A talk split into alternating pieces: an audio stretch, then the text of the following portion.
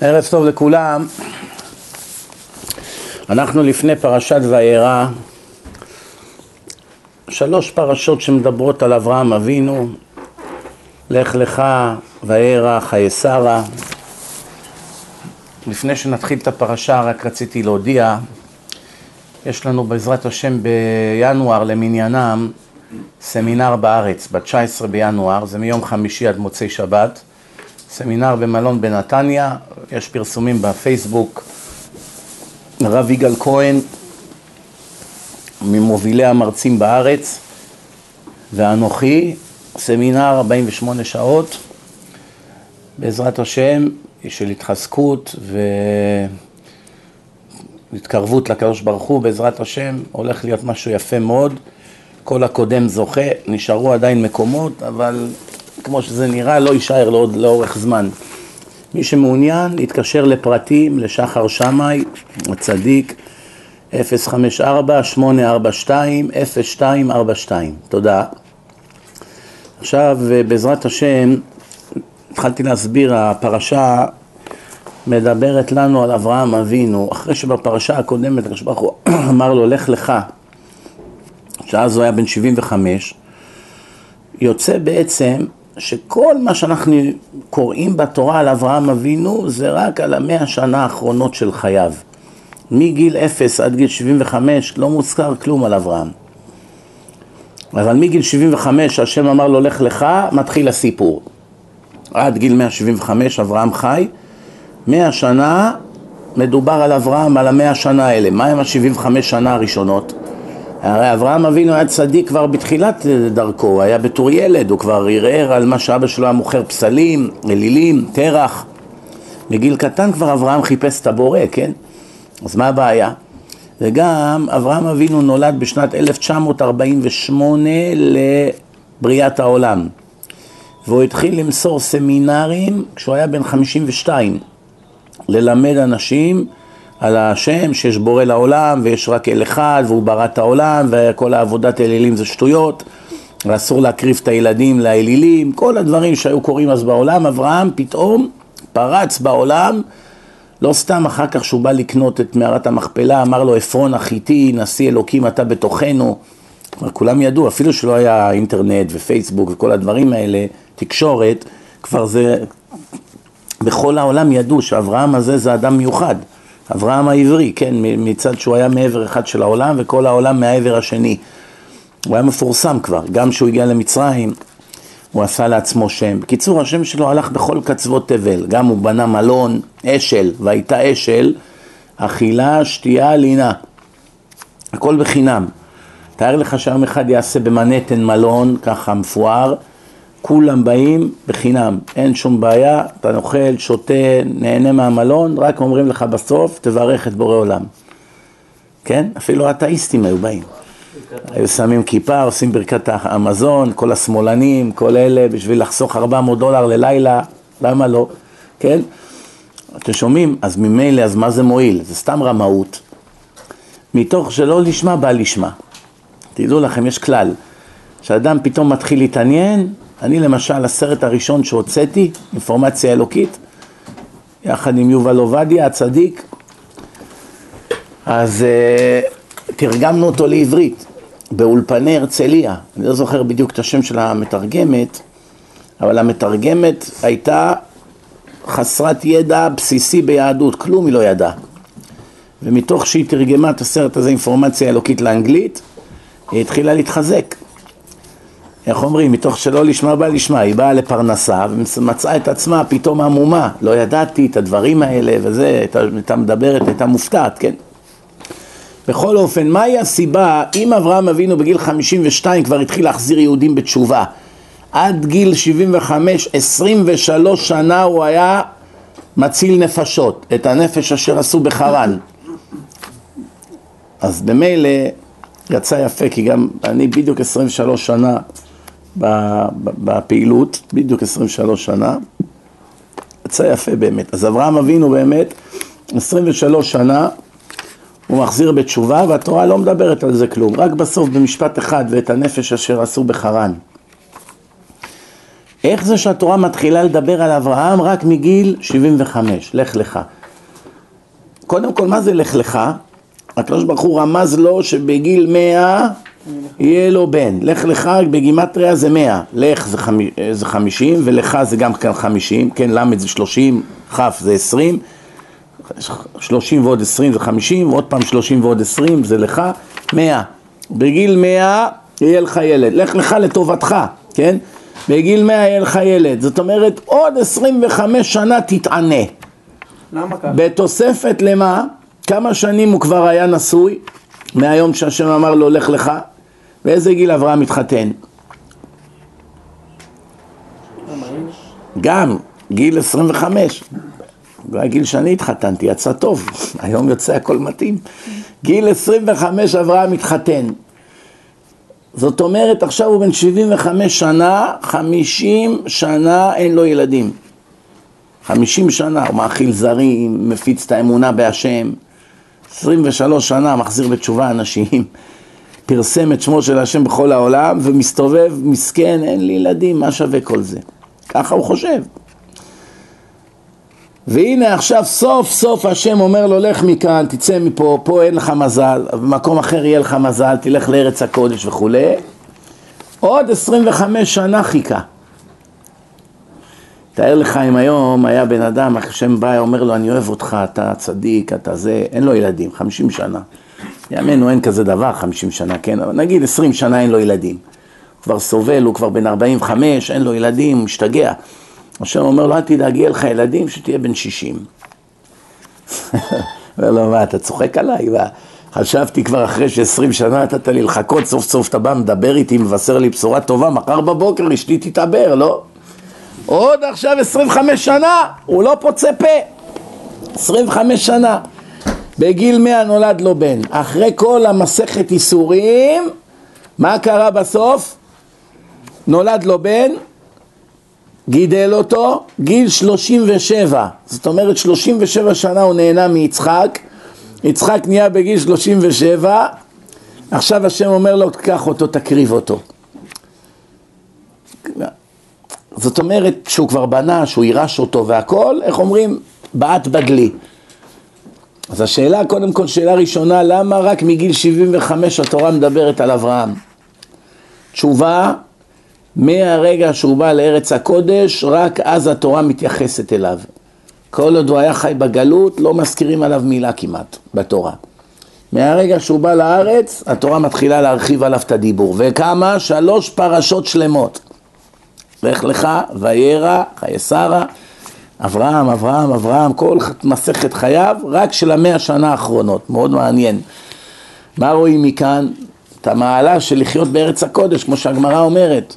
כל ההולך ארבע אמות בארץ הקודש, רק ארבע אמות, אווירא דארץ ישראל מחכימה, האוויר של ארץ ישראל מחכים את האנשים. אני רוצה לשאול אתכם שאלה, מכל הערבים שיש בעולם, יש 1.8 מיליארד ערבים, שלושה מיליון מהם חיים בארץ הקודש, מי הם? הפלסטינאים, נכון? מי מהערבים זה האומה הכי ערמומית והכי פיקחית שיש, שמערימים על כל העולם, איך אומרים בארץ? עושים עליהם, איך, איך, איך אומרים? עובדים עליהם בעיניים, איראנים. על כל העולם. איראנים. איראנים זה עוד משהו, איראנים זה לא ערבים, אני מדבר מהערבים. כל האומות הערביות, שום דבר. פתאום מגיעים לפלסטינאים, שד משחת. מדברים ב-CNA, מרמים את כולם, משקרים את כולם, מתחמנים את כולם, מסלפים את כולם.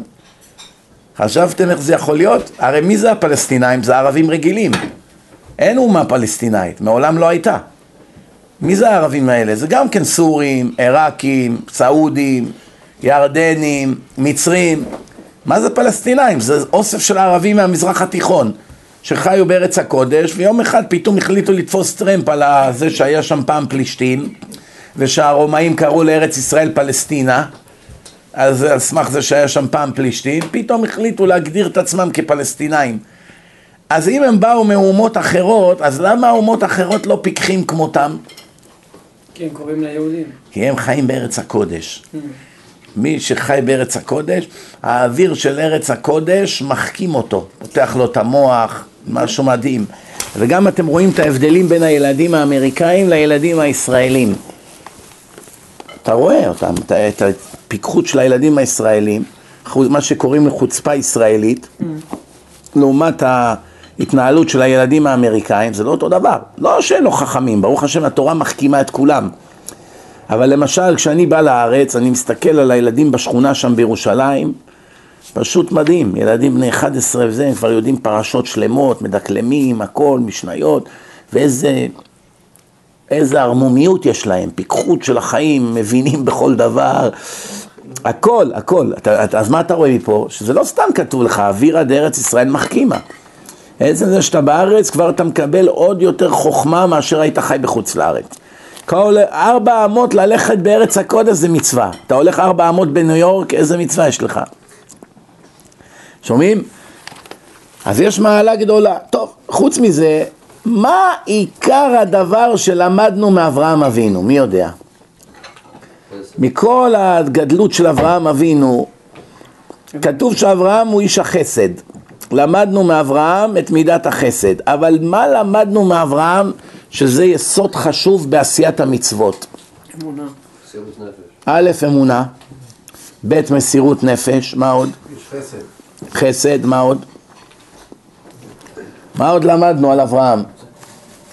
לא הדבר שלכאורה הרבה לא שמים לב הוא בעצם הכי חשוב, זריזות. זריזות. במסילת ישרים יש פרק שלם שהרמח"ל כתב על זריזות. זה מבוסס על המשנה של רבי פנחס בן יאיר שמגדיר את עבודת, עבודת השם, מה מוליך לידי מה. שומעים? דבר שמוליך לידי דבר, כן? שאדם יש לו א', אז נהיה לו ב', ג', ד' וכולי. אחד הדברים שצריכים להבין זה שיש הבדל ענק בין יהודי ששומר מצוות כי אין ברירה, אבל זה עול על כתפיו והכל ככה בהתנהלות כבדה, בכבדות, בחוסר חשק, לבין אדם שמלא בהתלהבות ורץ לקיים מצוות. מי אמר? אולי זה כמו כל דבר בחיים, אתה נותן עבודה למישהו, אומר לך בסדר, הוא מסיים את העבודה, אתה משלם לו. מה זה אכפת לי אם הוא סיים אותה בשעתיים או סיים אותה בארבע שעות, זה ענייני.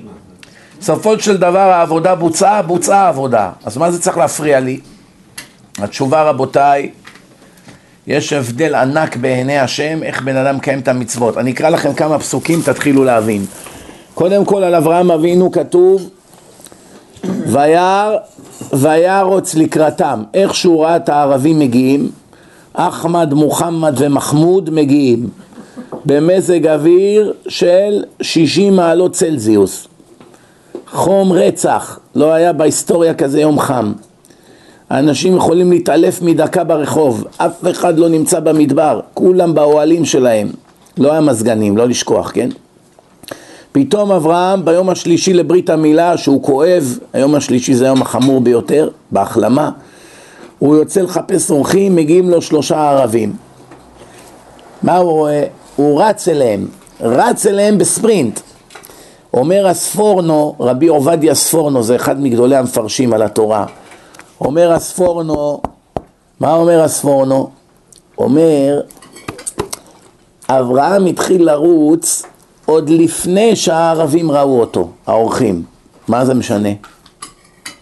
מה זה משנה אם הוא התחיל לרוץ מהאוהל שלו כבר לכיוונם, או רק אחרי שהם ראו אותו הוא התחיל לרוץ? מה זה משנה? למה הספורנו היה צריך להבליט את הנקודה הזאת? אני אסביר לכם למה הדבר דומה. כדי שמישהו אחר לא יראה אותם. לא, יש, יש אדם שיש לו בן, הוא חוזר עכשיו מהשוק, האוטו שלו מלא בסלים. הוא מטלפן מהדרך לבן שלו, רד למטה תעזור לי עם הסלים. עכשיו הבן שלו בחוסר חשק, אין לו ברירה, אבא שלו ביקש שירד לעזור לו, אז כמה שהוא ירד יותר לאט, ככה הוא ירים פחות סלים, כן? נכון או לא? כי חלק האבא כבר ייקח, והאחים האחרים, אז הוא מתנהל מאוד מאוד בכבדות. לאט לאט עד שהוא יוצא, עד שהוא נועל נעליים, עד שהוא נכנס למעלית, עד שהוא יוצא מהבניין, הוא מושך כמה שרק אפשר. והנה איך שהוא יוצא לרחוב, אבא שלו כבר עומד מעבר לכביש עם המכונית, הוא נותן ריצה. איך שאבא שלו ראה אותו, הוא מתחיל לרוץ. מה אנחנו מבינים מכאן? הוא מערים עליו. כל עוד הוא לא רואה אותו, אדרבה, הוא הולך כמו צב. איך שהוא יצא למציאות שהוא יכול לראות אותו, הוא עושה את עצמו רץ. הצגות.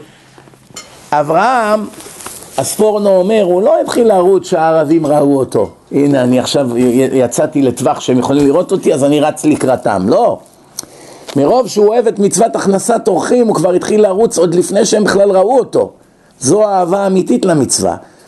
למה הדבר דומה? אותו אבא שאומר לבן שלו רד והבן שלו מתחיל לרוץ. כבר מה, עוד לפני שהוא יוצא לרחוב הוא כבר רץ בבניין, רץ למעלית, רץ בכניסה.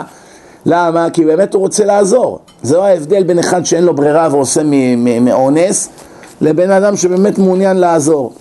וירוץ לקראתם. הוא רץ לקראת ערבים זרים לשרת אותם, לרחוץ להם את הרגליים, להאכיל אותם. אחר כך אומר כי הזריזות לדבר יורה על חשיבותו בעיני המזדרז אליו. מה הפירוש? מי הבין? עברית פשוטה. כי הזריזות לדבר יורה על חשיבותו בעיני המזדרז אליו. הבנתם או לא? מה?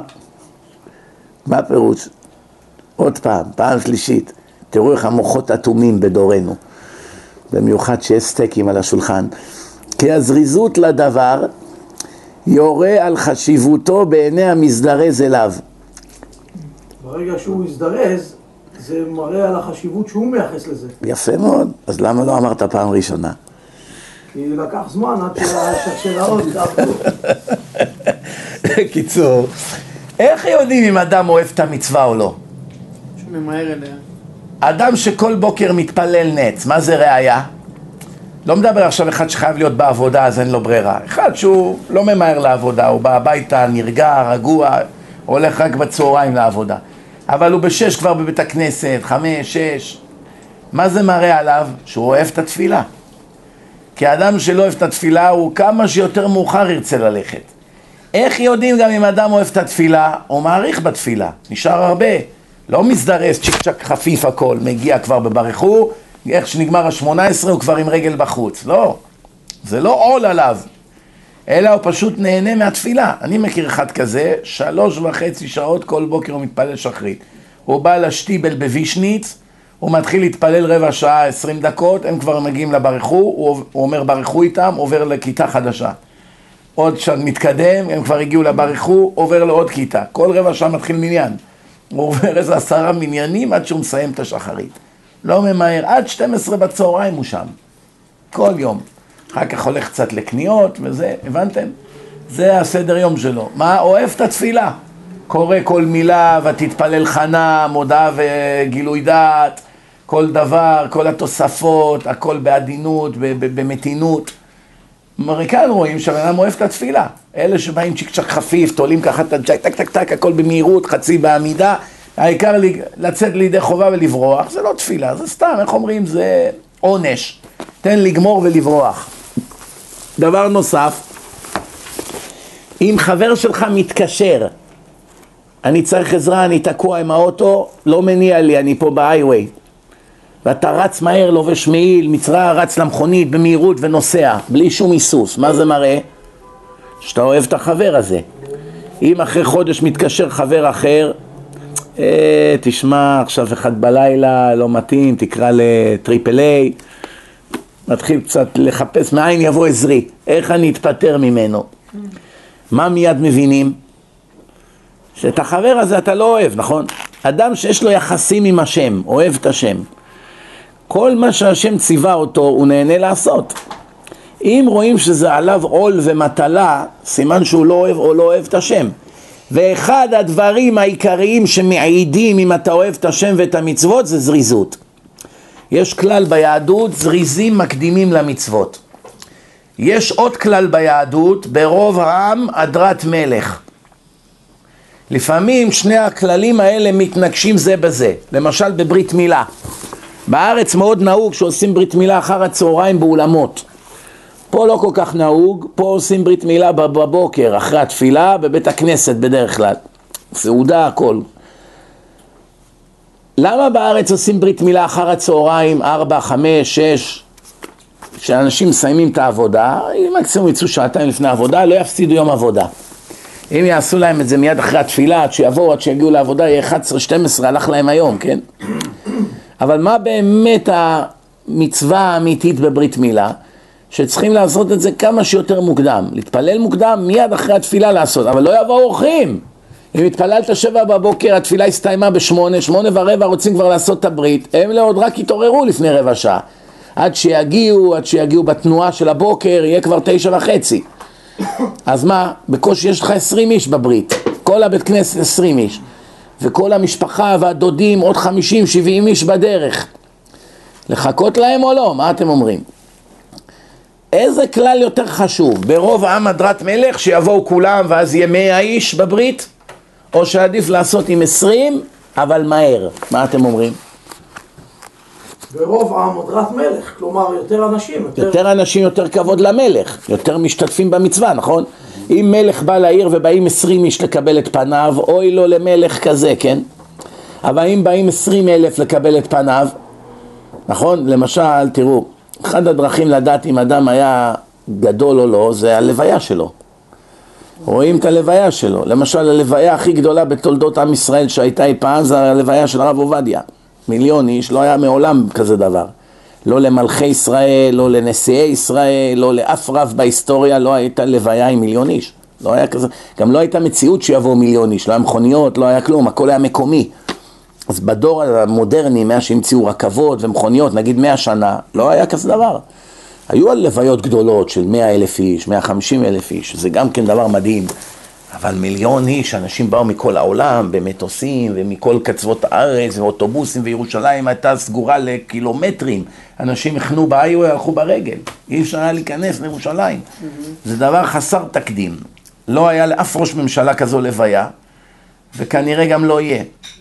אז השאלה, הלוויה מעידה מה גדלות האדם ואיך הוא חשוב בעיני העם. אבל לא תמיד. לא תמיד. למה? אני אספר לכם מעשה שהיה, תבינו. פה בברוקלין, בברייטון ביץ', גרים רוב הרוסים, כן? זו שכונה של רוסים, מהגרים רוסים. יהודים וגויים, הרבה יהודים רוסים גרים שם.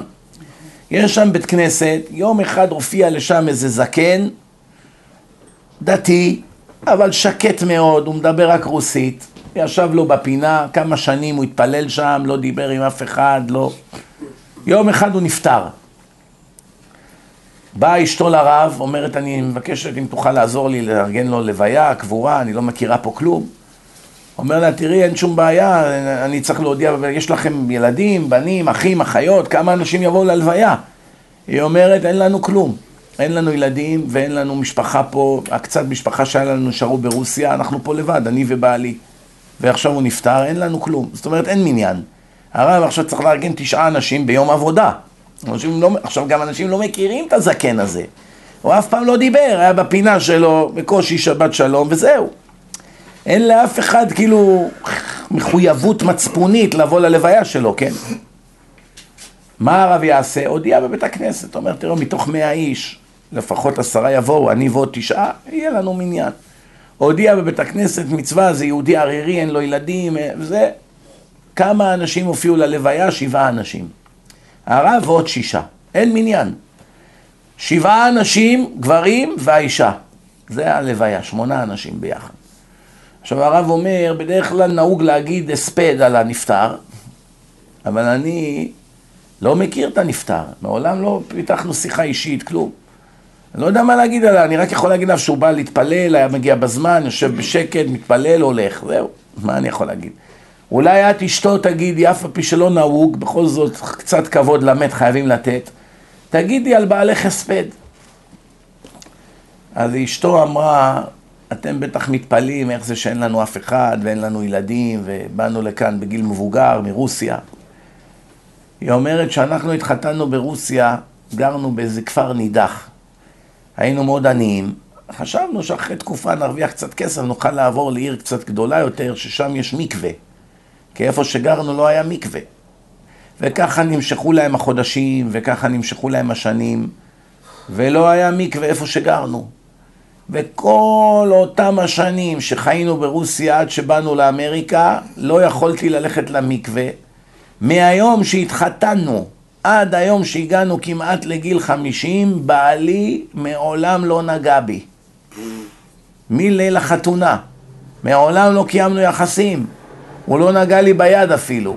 למה? כתוב בתורה, ואלישע בנידת טומאתה לא תקרב לגלות ערוותה. הוא קיים את זה באלף אחוז.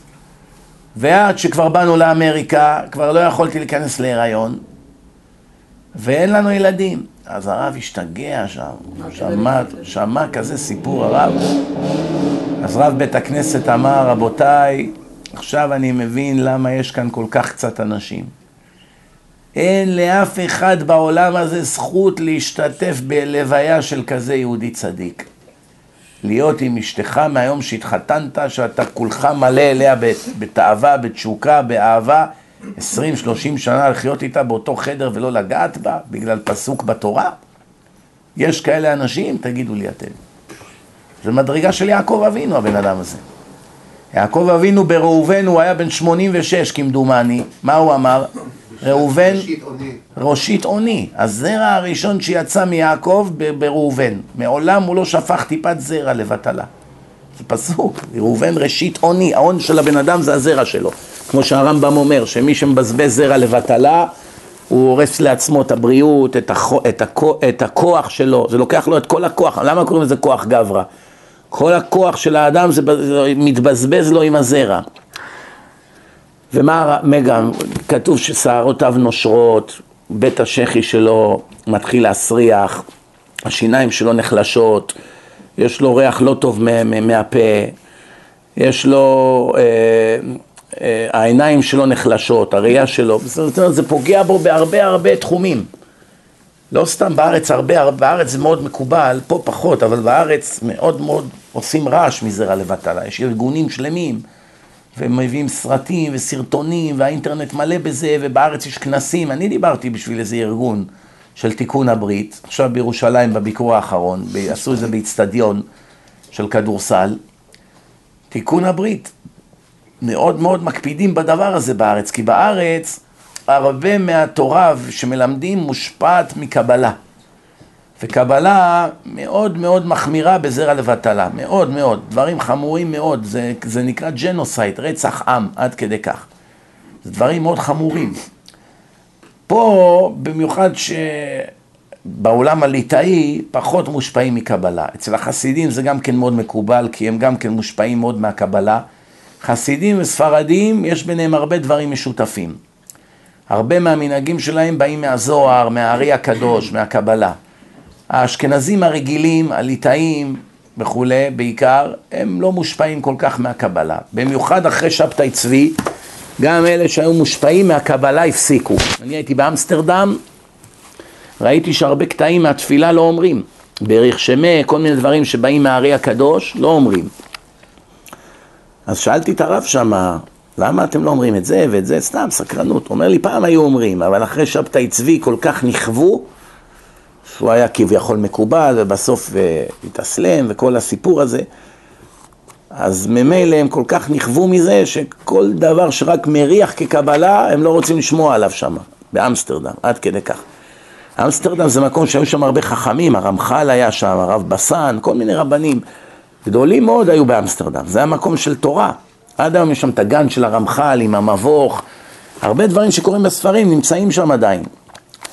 יש היסטוריה יהודית שם, במקום הזה. אבל כמעט ולא נשאר שם כלום.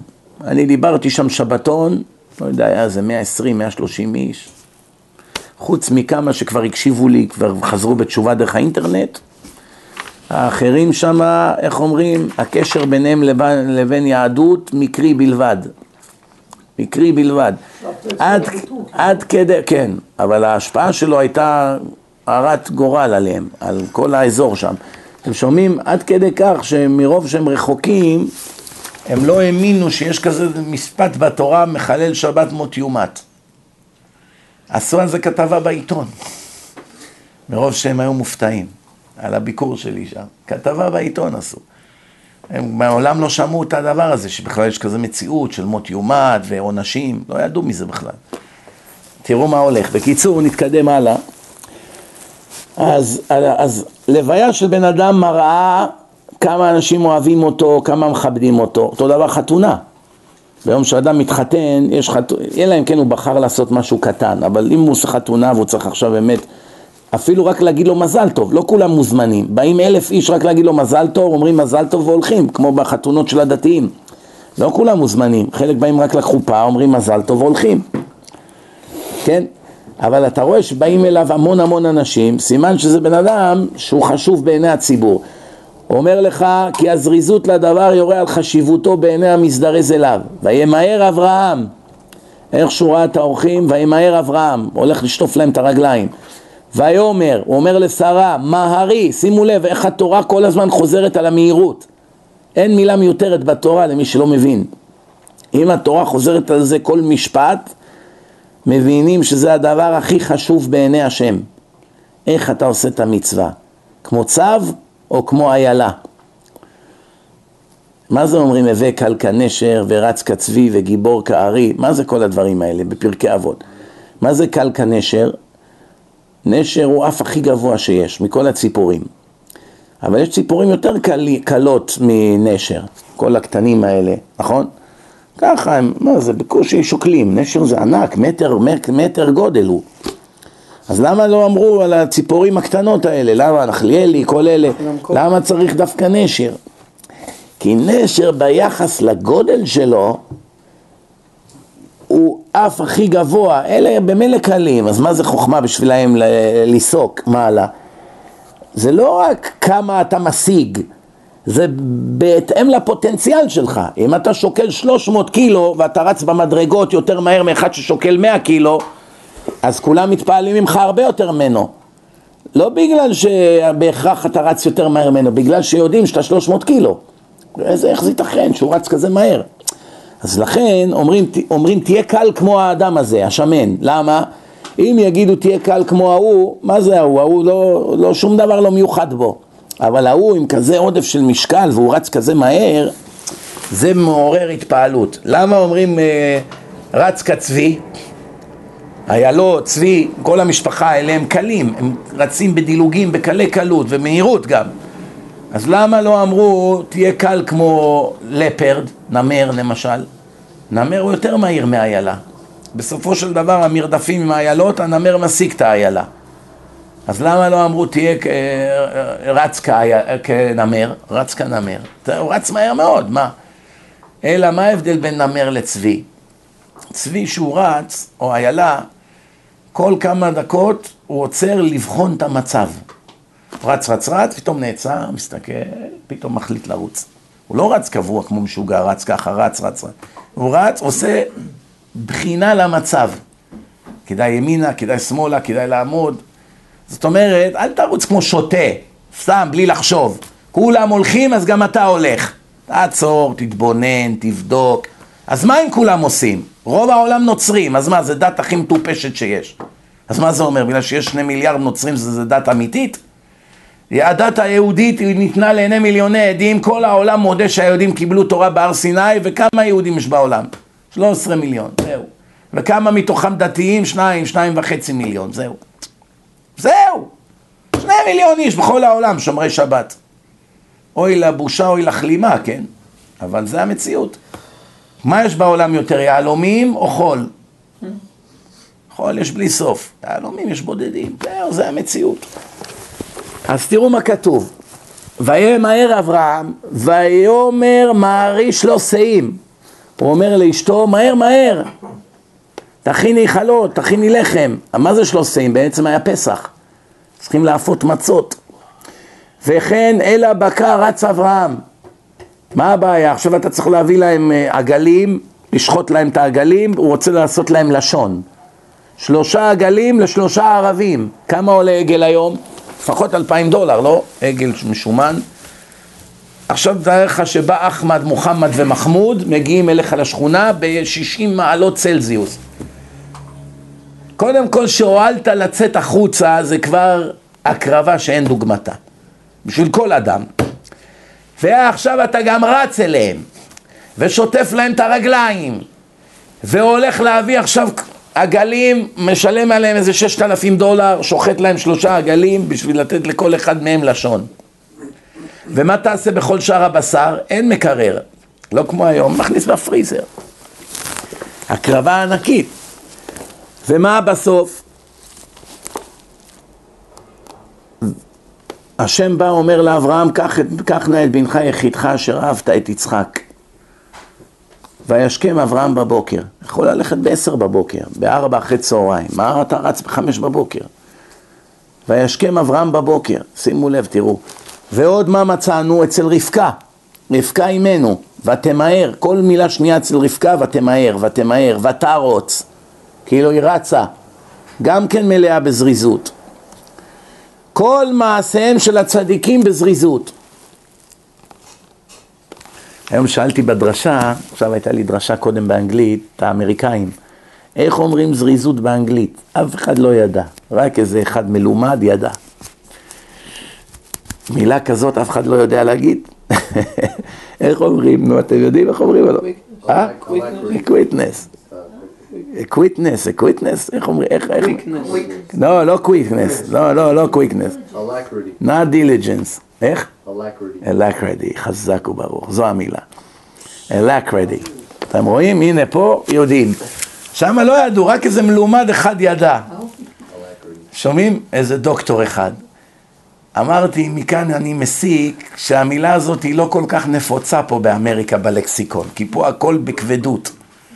אתה בא לוולמארט או להום דיפו, אומר להם, איפה יש דבק כך וכך? אייל שלוש. אתה מגיע לשם, אתה לא מוצא. עכשיו אתה מחפש שמישהו יבוא יראה לך. כמה זמן תעמוד שם עד שיבוא? איזה ג'קסון יבוא, וויליאמס. הוא מגיע צעדים ככה של היפופוטם, כמו צו. Yes, sir. How can I help you? Where is this and this? אוקיי, okay, let me check. מתחיל ללכת חזרה, אתה עוד עשרים דקות עד שיחזור. והסוף משאיר אותך שם, בדרך כלל אין תשובות. הוא כל כך שונא את העבודה שלו ואת החיים שלו, שהלוואי שהייתי מת ולא עובד פה, ככה הוא חושב. ומי משלם את המחיר? הלקוחות. אבל אצלנו, שימו לב מה כתוב, כל מעשיהם של הצדיקים במהירות. בזכות הזריזות של אברהם ניצלנו מהזריזות של בלעם.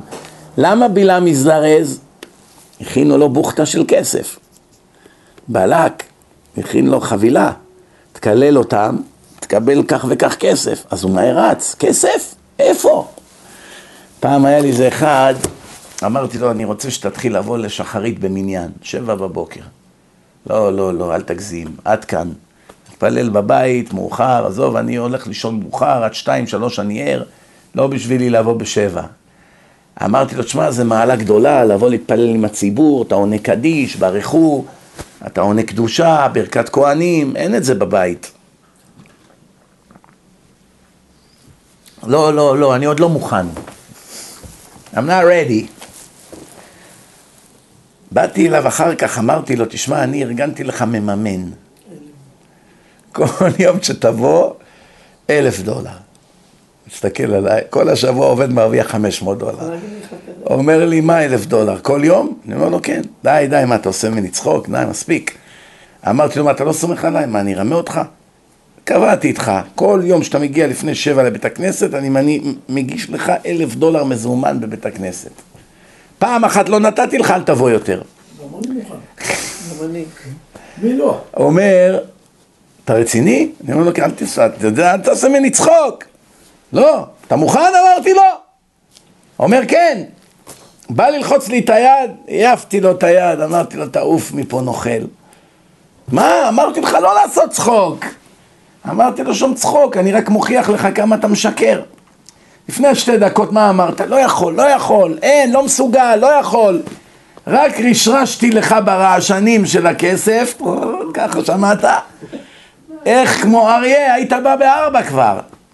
בארבע היית בא. מה רואים מכאן? שתמיד אתה יכול, אתה פשוט לא רוצה. למה אתה לא רוצה? כי זה לא חשוב בעיניך.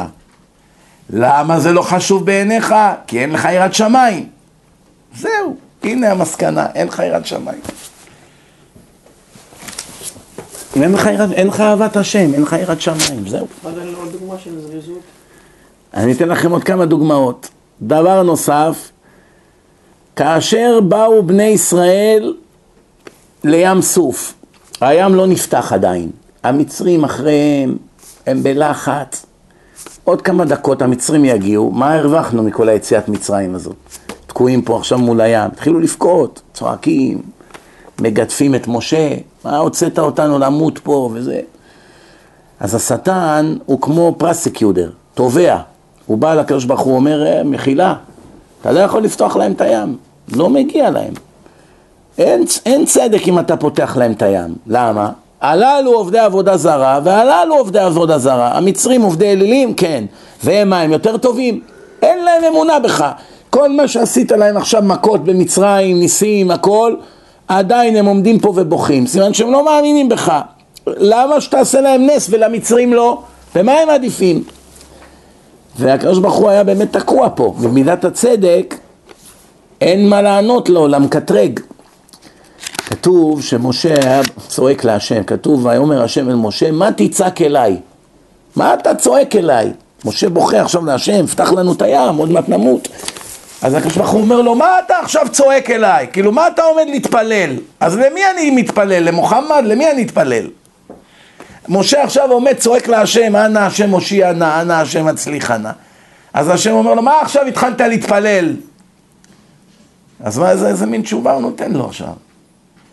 מה הסיבה? מה השם אמר לו, מה תצעק אליי? תעבר אל בני ישראל וייסעו, זה מה שהשם אמר לו. מה אתה עכשיו עומד להתפלל? תגיד להם ותתחילו ללכת לכיוון המים. איך זה יפתור את הבעיה? המים עוד לא נפתחו, מה, סתם ניכנס בתוך המים, נתרטב, מה? הקדוש ברוך הוא אמר, למו- זה האור החיים כותב בפרשת בשלח, על הפסוק הזה, מה תצעק אליי, תסתכלו שם, תראו מה הוא כותב. אומר, לא הייתה לנו זכות שהים ייפתח בשבילנו. לא הייתה זכות. השטן עיכב, אומר, אין זכות, אין צדק, אם אתה פותח זה לא צדק. השם אמר למשה, תתחילו להיכנס למים. ברגע שתיכנסו כבר למים, אין לשטן יותר מה לקטרג. מה, הנה, מאמינים בי, תראה, התרטבו כבר, הגיע להם המים עד לכאן. מה זה הגיעו מים עד נפש? יש ביטוי בעברית, הגיעו מים עד נפש. כתוב כל אשר, נש... כל אשר נשמה באפו. איך הנשמה נכנסת לגוף? דרך הנחיריים, נכון? זאת אומרת, אם המים יגיעו עד גובה האף, כל עוד המים הגיעו לפה, אתה עוד יכול לנשום מהאף, אתה יכול לנשום. ברגע שהמים יעברו את האף, מה קורה? אתה נחנק.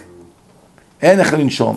זה מה שנקרא הגיעו מים עד נפש, ובאמת כבר הגיעו המים עד לאף כבר. והראשון שהסתער זה נחשון בן אבינדב. הוא רץ, נחשון בן אמינדב, הוא רץ פנימה, והמים נפתחו. זאת אומרת, השטן איבד את הטענה שלו. ועוד מה, הזוהר אומר שהזכות של אברהם אבינו גם כן עזרה. שאברהם רץ בבוקר להקריב את בנו, וישכם אברהם בבוקר, זה חתם את פה השטן. משה רבנו גם כן היה זריז, השם אמר לו להפריש שלוש ערי מקלט בעבר הירדן. שלוש ערי מקלט לרוצחים, הכוונה מי שרצח בשוגג, מה שנקרא בימינו הריגה, לא רצח, הריגה. שלושה ערי מקלט מעבר הירדן בחוץ לארץ, שלושה ערי מקלט בתוך הארץ, נכון? עכשיו, אם אתה בונה שלושה ערי מקלט מחוץ לארץ, מעבר לירדן, אין להם שום חשיבות עד שלא תבנה בתוך הארץ כנגדם. הם לא קולטות רוצחים עדיין. צריך אלה כנגד אלה. הם לא ברי תוקף, עד שיופרשו עוד שלוש ערים כנגדם, ממערב לירדן. זה מה שהרמב"ם כותב, דבר מאוד יפה. הרמב"ם כותב, נקודה נפלאה יש בתורה. דבר נפלא. מה? שיש בה זירוז על עשיית המצוות. שהזריזות במצווה היא חשובה מאוד. חשובה, לא, זה לא משנה אם עשית או לא, זה משנה, ודאי שזה משנה. אבל זה משנה מאוד איך עשית, מהר או בעצלתיים. שומעים? משה רץ לעשות, אף על פי שכרגע לא צריכים את זה, אבל ככה, השם אמר לו, אחרי שתנקום את נקמת המדיינים, תנקום במדיינים, אז תאסף אל עמך. אחרי שתגמור את המלחמה עם מדיין, תמות. אז עכשיו אדם שיודע שברגע שהוא יגמור את המערכה הוא הולך למות, מה היה עושה? מושך את המלחמה עשרים שנה. פגישת מטכ"ל, עוד שישה חודשים, עוד פגישה, התייעצות עם המרגלים, התייעצות עם המודיעין, הכנה של כלי נשק, אימונים לחיילים, מוצא כל מיני דברים, לא? UN. כן. למה? למה כל זה? כי הוא לא רוצה למות. מה משה עשה? צ'יק צ'אק. ישר למלחמה, לא חיכה רגע. זריזים מקדימים למצוות. ממש לפני שמסיימים, כותב, הזריזות מבטאת את אהבת האדם לבוראו. שרואים שאדם מזדרז במצווה, אז הוא אוהב את הקדוש ברוך הוא. אבל לא הכוונה להזדרז בברכות ובברכות. לא, זה אסור. זה צריך להגיד במתינות ובכוונה. עכשיו תגידו לי, אני אשאל אתכם שאלה. כשאברהם הלך להקריב את יצחק, הוא היה שמח או היה עצוב? אחרי שהוא חיכה לו מאה שנה, סוף סוף נולד לו בן, גידל אותו, היום בן 37, עכשיו הוא צריך ללכת להרוג אותו.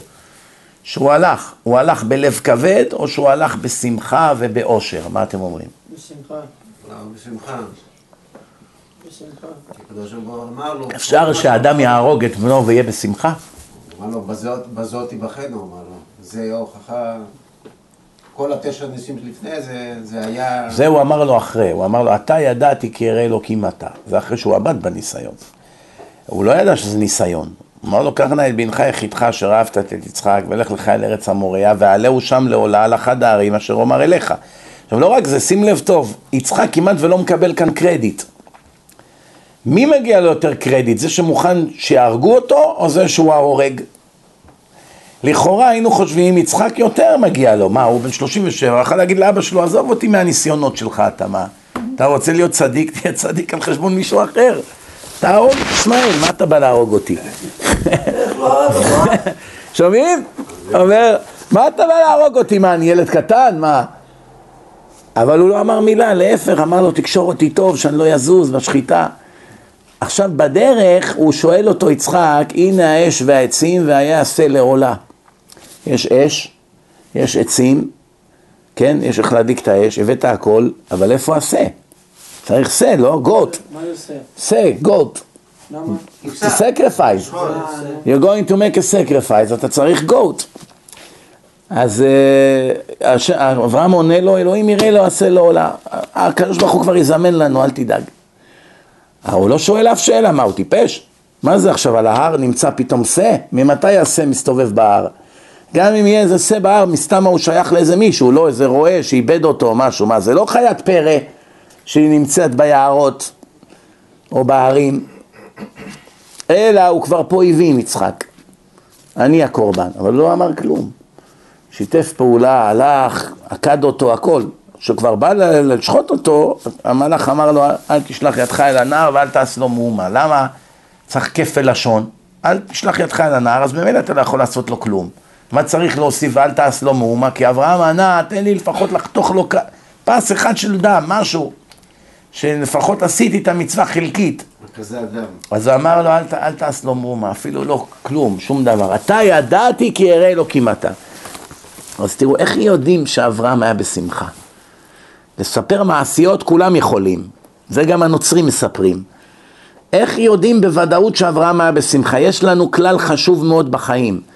האדם ששרוי בעצבות, השכינה מסתלקת ממנו. אם הוא נביא, נבוא, נבואתו מסתלקת. אם יש לו רוח הקודש, מיד אבד ממנו. שני דברים מיד לוקחים את השכינה מהאדם. אחד זה עצבות, ושתיים זה כעס. אתה לא יכול להיות נביא אם אתה כעסן, עצבני, קריזיונר, לא יכול. ואם אתה בעצבות, מועקה, אתה עצוב במצבך, אין לך את זה או אין לך את זה, ובגלל זה אתה לוקח ללב, או שאיבדת משהו, מתוך עצבות אין השכינה שורה על האדם. ומכאן אנחנו רואים שכל הזמן הזה אברהם הולך לכיוון העקדה והענן, הוא רואה את הענן של השכינה על ההר, מראה לו לאן ללכת. כי הקדוש ברוך הוא אמר לו אל המקום אשר הרקע. איך הוא יראה לו? שלח אותו בווייז? וואי, אי אפשר כבר לסמוך על הווייז הזה היום. היום אתה שם בווייז כתובת, אומר לך צא פה. וזה מראה לך שאתה מגיע בשמונה בערב. צא מפה אומר לך. נגיד שפספסת, זה אמור עכשיו להיות יותר ארוך, נכון? אמר לך פה, פספסת, ירד 20 דקות. קרה לכם את זה? כל יום זה קורה לי עכשיו. משהו השתבש שם בסיסטם שלהם. משהו השתבש שם, אי אפשר לסמוך על זה, זה חמור מאוד. אתה לא יכול לסמוך, הוא יכול לקחת אותך בדרך של עוד חצי שעה נסיעה עכשיו. אי אפשר לסמוך על זה יותר, לצערנו הרב. יש כמה דברים שכבר אי אפשר לסמוך עליהם. אחד מהם זה אל על. אי אפשר יותר לטוס אל על, גמרנו. כל מי שחכם לא יטוס איתם יותר. כמה סיבות. סיבה אחת, הם כל הזמן במלחמה עם הטייסים. בסוף חס וחלילה זה ייגמר באיזה טרגדיה, כל המשחקים האלה. הטייסים כבר ביטלו להם איזה ארבע, חמש טיסות בשבועיים האחרונים, אנשים באים לטיסה, מכניסים את המזוודות, עוברים את כל הבידוק, הכל, פתאום אומרים להם, אין, הטיסה לא יוצאת, הטייס החליט לא לטוס. מה? לא, לא מסכים לטוס. או שהם עושים משהו יותר גרוע, הם מטיסים אותך לצד אחד ולא מסכימים לחזור. תוקעים אותך בחוץ לארץ. מה הסיבה אבל שהוא לא רוצה לטוס? מה? הם רבים עם ההנהלה על ענייני שכר, כסף. מי נתן להם רשות לענות אלפי אנשים בגלל שהם רבים איתם? תתבעו אותם בבית משפט. תעשו תביעה ייצוגית, מה אתם מענים את הציבור? מה הציבור צריך להיענש מזה שאתם עכשיו מחזיקים אותם כבני ערובה? טייס עושה 98 אלף שקל. בכמה זמן? אתמול הודיעו. בחודש. 98 אלף שקל. 98 אלף שקל טייס. זה לא מספיק להם, זה התפרסם בכל התקשורת אתמול. זה כמעט 30 אלף דולר. לא מספיק להם. לא. כי הבנק- כי הבנקאים עושים יותר. אז תשמעו טוב, תשמעו טוב. אז קודם כל, אתה לא, קודם כל אתה לא בטוח שהטיסה תצא. אתה יכול, אתה יכול לפספס את החתונה של אחיך, של דברים חשובים. אנשים נתקעו, זה הרס לאנשים עסקאות, זה הרס לאנשים דברים חשובים מאוד. אנשים. שצריכים להגיע לחתונה של אח, של אחות, פתאום הטיסה לא יוצאת, זה דבר ראשון. כולם צריכים להיזהר מהם. דבר שני, הם מרמים כבר את הציבור 30 שנה כאילו הם שומרים שבת. אבל הם מחללים שבת, את כל התיקונים במטוסים ועבודות החזקה, הכל הם עושים בשבת. הם לא רוצים לשמור שבת, הם חברה חילונית, שלא ישמרו שבת. אז החרדים לא יטוסו איתם, אז זה כל הביזנס שלהם, אז הם תוך שנה יצאו מהביזנס. אם יפסיקו החרדים לטוס איתם, החילונים הם לא מספיק בשבילם כדי להחזיק מעמד. זה לא יכסה להם את ההוצאות אפילו. כי שימו לב, כמעט כל המטוסים זה 50 אחוז, 70 אחוז חרדים, או דתיים. אם הם יפסיקו לטוס איתם, הם גמורים, הם יודעים את זה, אז הם מרמים, כאילו הם שומרים שבת. הם לא שומרים שבת, אבל אין להם טיסות בשבת. אין להם טיסות בשבת, אבל הם מחללים שבת. אז אתה יכול גם לא לסמוך עליהם גם באוכל. אם מישהו מתחיל לעמוד במשהו, זה השלכה לעוד... דווקא באוכל כן אפשר לסמוך עליהם, זה הכל בא חתום, סגור, עם חותמות, זה לא, זה לא בא מהם. אבל אני אגיד לך משהו שכן צריכים להיזהר. שמעתי שעכשיו הדיילים בחברות תעופה מחממים נקניקיות חזיר בתוך הקנקן של הקפה. יש קנקן מזכוכית במכונה, הם ממלאים את זה במים, המים רותחים, והם שמים את הנקניקיות בפנים, והם מטריפים את הכלי, ואחר כך מגישים בזה קפה, הם שוטפים את זה, שוטפים את זה, אבל זה כבר בלה. ועכשיו הם נותנים לאנשים מאותו דבר שהם מבשלים שם נקניקיות, הגויים, הדיילים. צריכים מאוד להיזהר בדברים האלה. עכשיו זה רק התגלה. בחברת סאות'-ווסט, אחת הדיילות התוודתה בפני איזה יהודי שככה הם עושים. פתאום התברר שכל הדיילים עושים את זה. איך, אין להם איך לחמם, אין להם עכשיו שם תנורים וזה, מחממים בתוך מים, המים רותחים, זה שם, בתוך הקנקן של הקפה. שומעים? בכל אופן, יש עוד בעיה איתם, המטוסים שלהם הם הכי צפופים. אין רווח בין כיסא לכיסא כמו בחברות אחרות, הם דחסו עוד שורה שניים בפנים. כולם סובלים מהצפיפות. דבר חמישי, הם יכולים לעמוד שעה על המסלול בחום אימים של 40 מעלות צלזיוס ולחות של 90 מעלות והם לא מדליקים את המזגן עד שהמטוס לא ימריא. אני טס כל הזמן בחברות. מעולם לא ראיתי כאלה דברים, שאתה עכשיו עומד על המסלול ואתה יוש... כולך נוטף מים במשך שעה עד שהמטוס ימריא.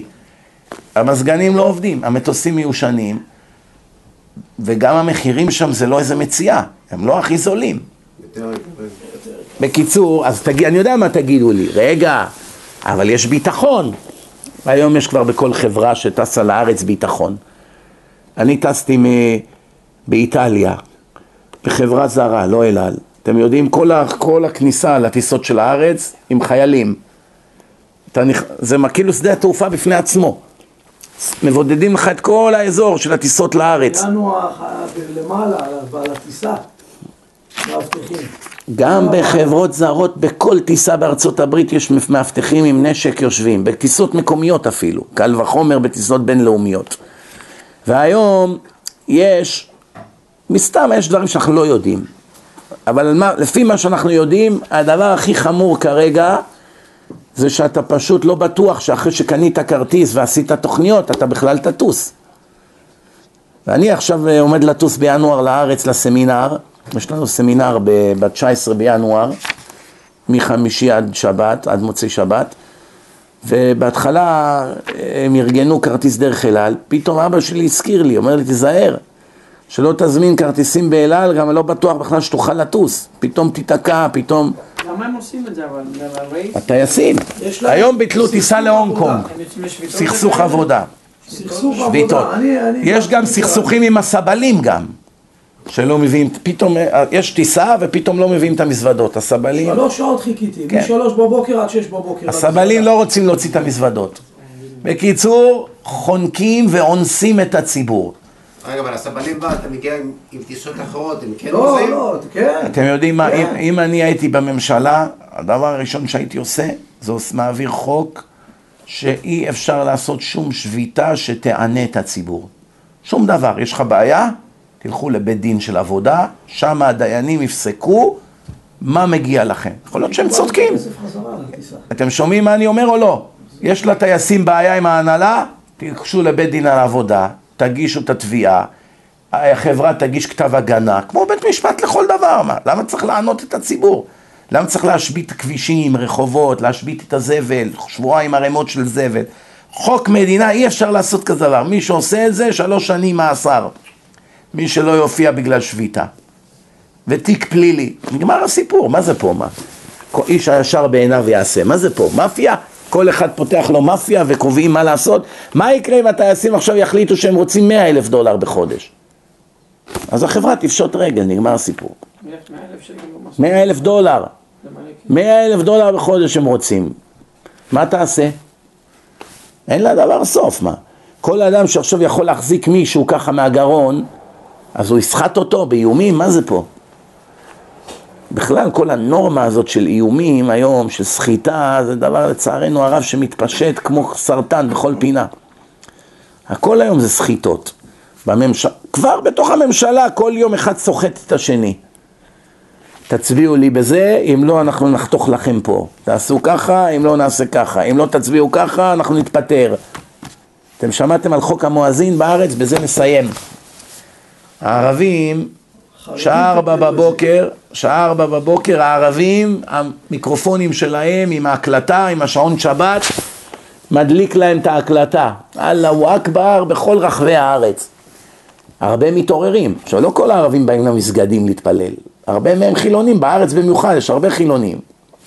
שהם כבר גדלו כישראלים חילונים. לא מעניין אותם המואזין עכשיו, המסגדים. את כולם הם מעירים, חילונים, ערבים, כולם, דרו, כולם קמים. ארבע בבוקר באזור, זה חזק מאוד הרעש. פעם החיילים החליפו את הקסטה, אז זה היה קלטות.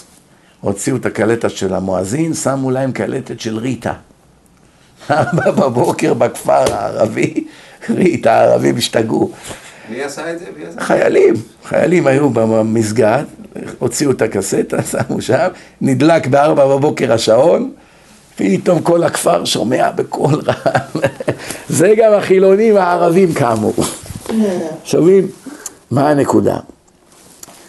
פתאום מי טרפד את החוק הזה? החרדים. ממתי החרדים מתים על ערבים? אלא החרדים מקיימים את מה שכתוב בפרקי אבות, חכם, זה כתוב בגמרא, חכם עיניו בראשו. בפרקי אבות כתוב איזהו החכם הרואה את הנולד. החרדים יודעים דבר אחד שלא הרבה שמים אליו לב.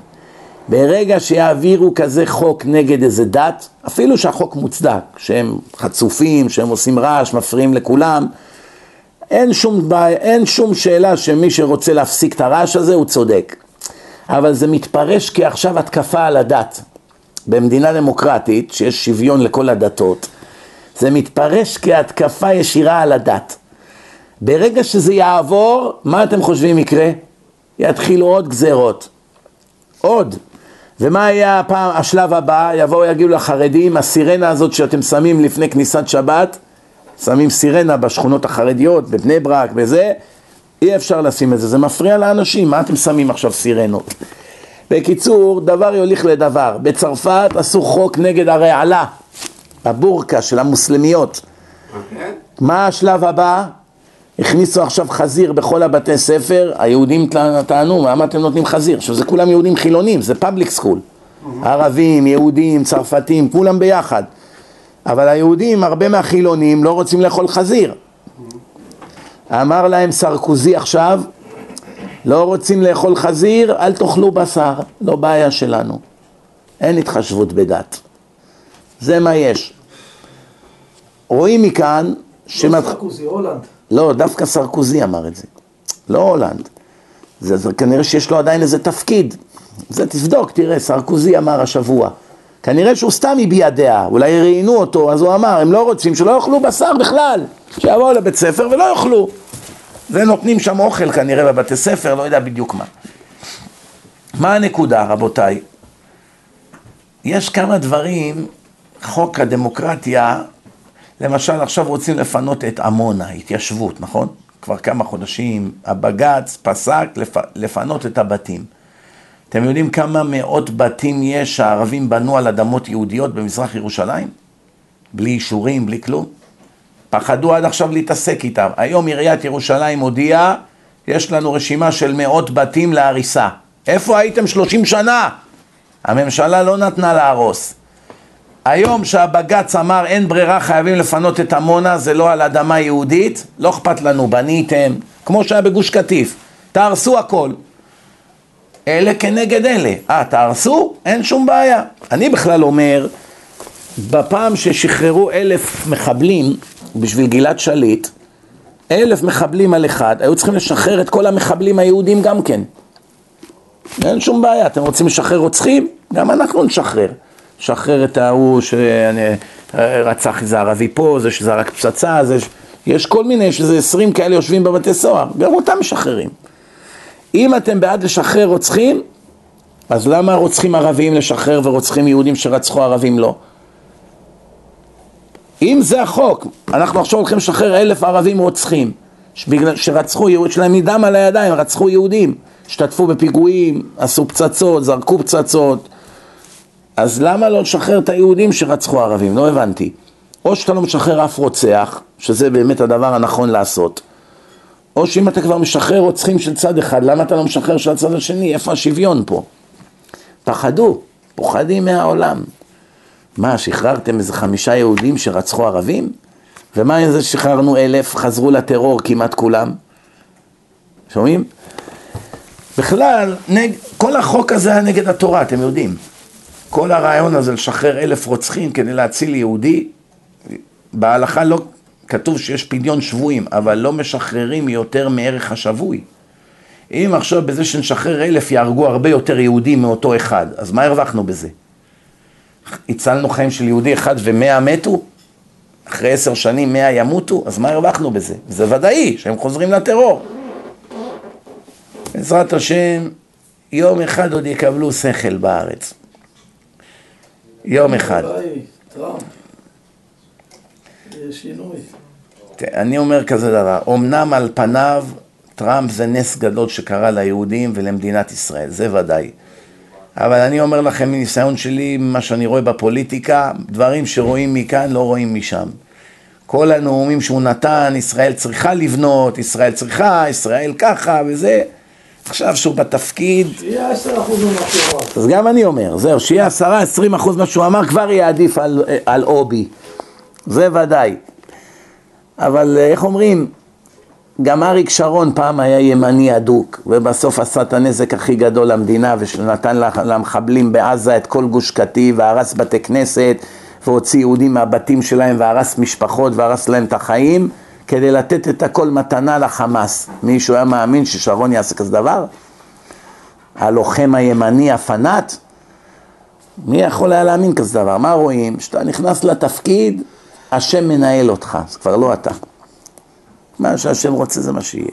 הוא יבוא, ירצה לעשות משהו, פתאום ליברמן היום קם. ליברמן, ימני.